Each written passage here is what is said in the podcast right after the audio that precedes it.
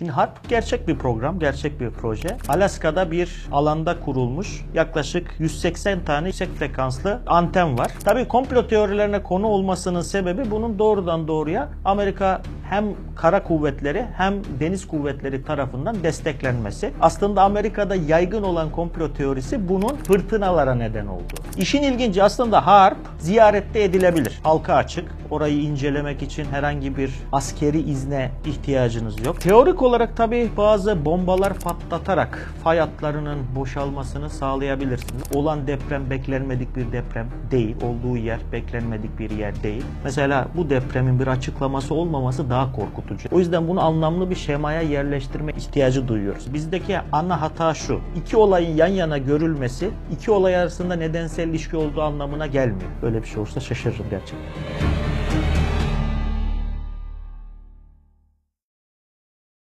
Hocam hoş geldin. Hoş bulduk.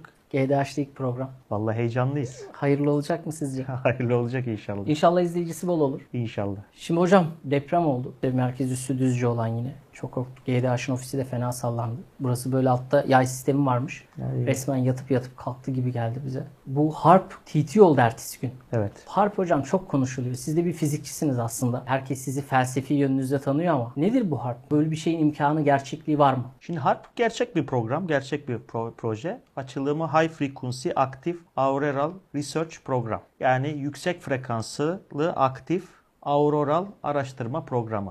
Aurora burada biraz bize mistik gelebilir ama aslında kuzey ışıklarını ifade ediyor. Alaska'da bir alanda kurulmuş yaklaşık 180 tane yü- yüksek frekanslı anten var. Bu antenler iyonosfer dediğimiz yere yüksek frekanslı dalga göndererek burayla ilgili araştırmalar yapıyorlar. İyonosfer yani 50 kilometre yukarıda bir yer. Dolayısıyla doğrudan doğruya ne toprağa bir şey gönderiyor ne de e, bizim içinde yaşadığımız atmosferi etkiliyor. Peki yani amaç ne? Amaç buraları araştırmak. Tabii komplo teorilerine konu olmasının sebebi bunun doğrudan doğruya Amerika hem kara kuvvetleri hem deniz kuvvetleri tarafından desteklenmesi. Bu e, iyonosfer normalde yüklü parçacıklardan oluşuyor ve buraya güneş fırtınaları vuruyor. Güneş fırtınaları vurduğu zaman burada bu bizim kuzey ışıkları dediğimiz hadiseler oluşuyor. Burada biz yerden HARP projesi bu iyonosferi etkileyip yapay kuzey ışıkları oluşturuyor. Özellikle gece. Bunlar insan gözünün görebileceği ışıklar değil aslında ama bunları etkileyip izlemeye çalışıyor. Diyebilirsiniz ki Amerika Savunma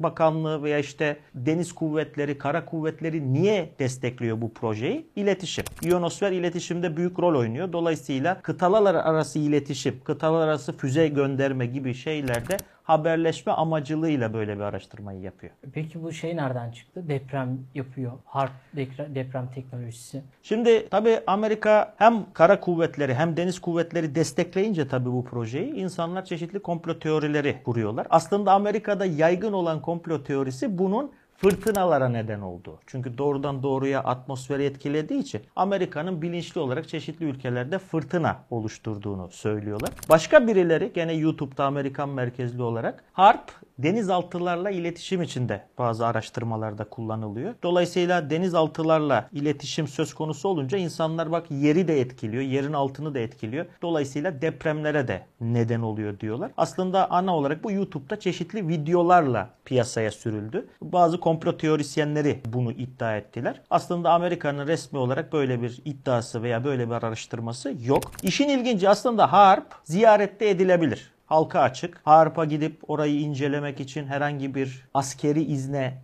ihtiyacınız yok. Hatta yazları çeşitli araştırmacılara açık orayı gidip gezebiliyorsunuz, gözlem yapabiliyorsunuz. Yaydığı frekanslar da öyle çok e, yüksek enerjili frekanslar değil. Toprağa doğru yaysanız da herhangi bir deprem yapamazlar. Maksimum gönderebileceği frekans 10 MHz'lik bir frekans ve bu düşünün ki sizin mikrodalga fırınınız 2.5 GHz frekanslı dalgalar üretiyor. Yani onlardan 250 kere daha zayıf yaydıkları frekans. Dolayısıyla herhangi bir şekilde depreme neden olması ya da fırtınalara neden olması mümkün değil.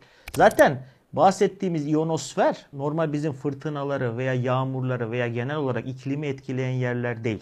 Bunlar troposfer dediğimiz bizim yaşadığımız ve e, ilk 10 kilometreden oluşan bölgede meydana geliyor hava olayları. Halbuki iyonosfer hava olaylarının gerçekleştiği yerden çok çok yukarıda. Bir gemi fotoğrafı paylaşılmaya başlandı. Depremden önce deprem gelecek filan işte hatta bazıları yazmış demedi demeyin. Deprem geliyor az bir şey kaldı. Amerika'nın harp gemisi geldi. Onun da gemiyle harple alakası olmadığı filan ortaya çıktı. Blue Marlin diye SBX-1'i taşıyan Blue Marlin adlı bir gemiymiş. Hatta şey dediler bu Amerika'nın gemisi geldi buraya demirledi. Deprem bekleniyor. Bir defa herhalde Türkiye böyle bir şey izin verir mi ya? Şimdi zaten Harp'ın gemiyle bir ilgisi yok. Harp sabit bir yerde yaklaşık 11 hektar alanda kurulmuş. O da taşınabilir radar sistemiymiş zaten geminin üzerinde. Yani Harp'la ilgisi yok. Herhangi bir radar sisteminin de tabii e, deprem yapması söz konusu değil. Dediğiniz gibi Türkiye'nin böyle bir şeye izin vermesi de e, makul bir şey değil. Tabii şunu söyleyeyim. Bizdeki ana hata şu. İki olayın yan yana görülmesi iki olay arasında nedensel ilişki olduğu anlamına gelmiyor. Türkiye'ye bir gemi gelebilir. Oraya bir gemi gelmesi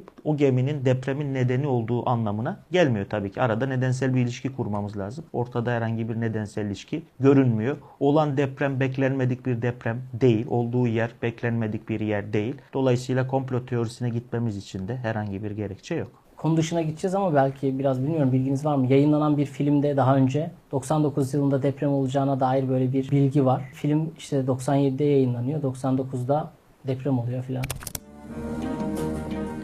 Başkan sadece birkaç dakika önce bölgeden ayrıldı ve şu anda Almanya'da emniyette.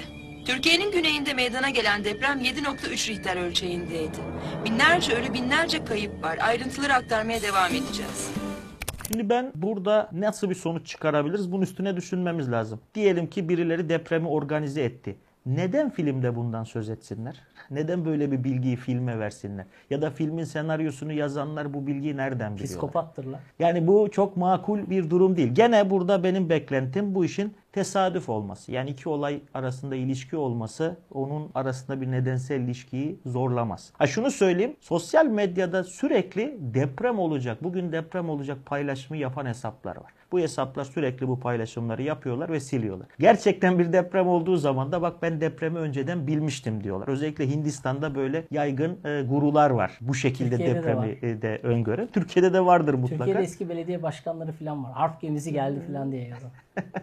Ya bunları çok şey yapmamak Adam lazım. yıllarca koskoca şehirleri yönetmiş. Ya bunları tabii çok e, ciddiye almamak lazım böyle komplo teorilerini. Muhtemeldir ki zaten çoğumuz bu iddiaları internetten öğreniyoruz. Bu iddiaların kaynağı da Amerika'daki aşırı sağ. Bunlar da genellikle komplo teorileriyle YouTube'da ilgi çekmeye çalışıyorlar. Yani biz de bu iddiaları ortaya atanlar da oradan Siz öğreniyorlar. mesela bir fizikçi olarak yani bir gün olabilir mi böyle bir şey? Yani hakikaten harp gibi bir teknoloji nokta atışı şurada deprem yapalım. Şurada bir fay var. Burayı nasıl hareketlendiririz? Böyle bir şey mümkün olabilir mi? Ya teorik olarak tabii bazı bombalar patlatarak fay hatlarının boşalmasını sağlayabilirsiniz. Ama bu böyle ufak bir radarla veya bir gemiyle olabilecek bir şey değil yani. Uydu Bunun sinyalleriyle filan. Yok sinyallerle böyle bir şey yapmanız en azından bana şu aşamada çok makul gelmiyor. Uydu sinyalleri bir fayı etkileyemez. Böyle bir gibi şey olursa geliyor. şaşırırsınız ama. Böyle bir şey olursa şaşırırım gerçekten. İnsanların korkularını yenmesi için bir makul bir şeye e, yerleştirmeleri gerekiyor. Mesela bu depremin bir açıklaması olmaması daha korkutucu. Her an beklenmedik bir şekilde bir deprem olabileceği düşüncesi daha korkutucu. O yüzden bunu anlamlı bir şemaya yerleştirme ihtiyacı duyuyoruz. Bir şekilde insanın iradesine bağlı olduğunu bu depremlerin söylemek istiyoruz. Eğer ki Amerika yapıyorsa depremleri pekala Amerika'ya engel olarak işte Amerika'nın Türkiye'ye gemi yaklaştırmasına engel olarak depremin önüne geçebiliriz fikri oluşuyor ve bu bizi biraz rahatlatıyor. Halbuki ne yazık ki böyle bir şey e, yok yani biz İstanbul depreminin önüne geçemeyiz. Hazırlık yapmamız lazım. O deprem ne yazık ki olacak yani. Bunun harpla ya da şeyle ilgisi yok. Peki şey düşünüyor musunuz? Yani gerçekten Türkiye bu alanda hazırlık yapıyor mu herhangi bir hazırlık? Harp konuşuluyor falan ama TRT'de işte insanlar konuşuyor. İnsanlar bireysel olarak da herhangi hiçbir hazırlık yapmıyorlar herhalde. Çok kapalı Vallahi tutum. çok hazırlıklı olduğumuzu düşünmüyorum. Ben de mesela deprem olduğunda sallandım. Olduğum yerde çakılı kaldım. Zaten insanların 3 tane temel verebileceği tepki vardır. Ya kaçmak akılsız bir şekilde. Bu da tehlikeli. At- atlayabiliyorsunuz. Ya Ya, donuk kalabilirsiniz.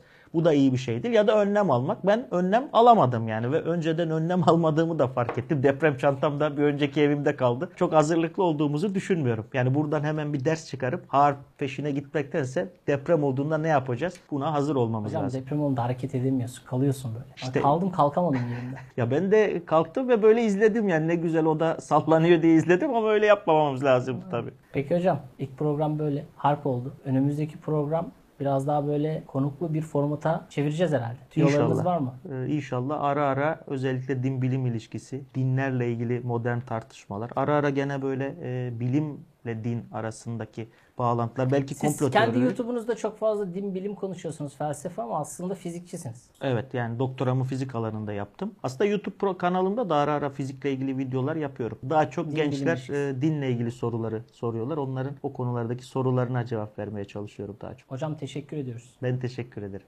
Görüşmek üzere. Burası gdh.dijital. Takip edin. Gündeme dair her şeyden haberiniz olsun.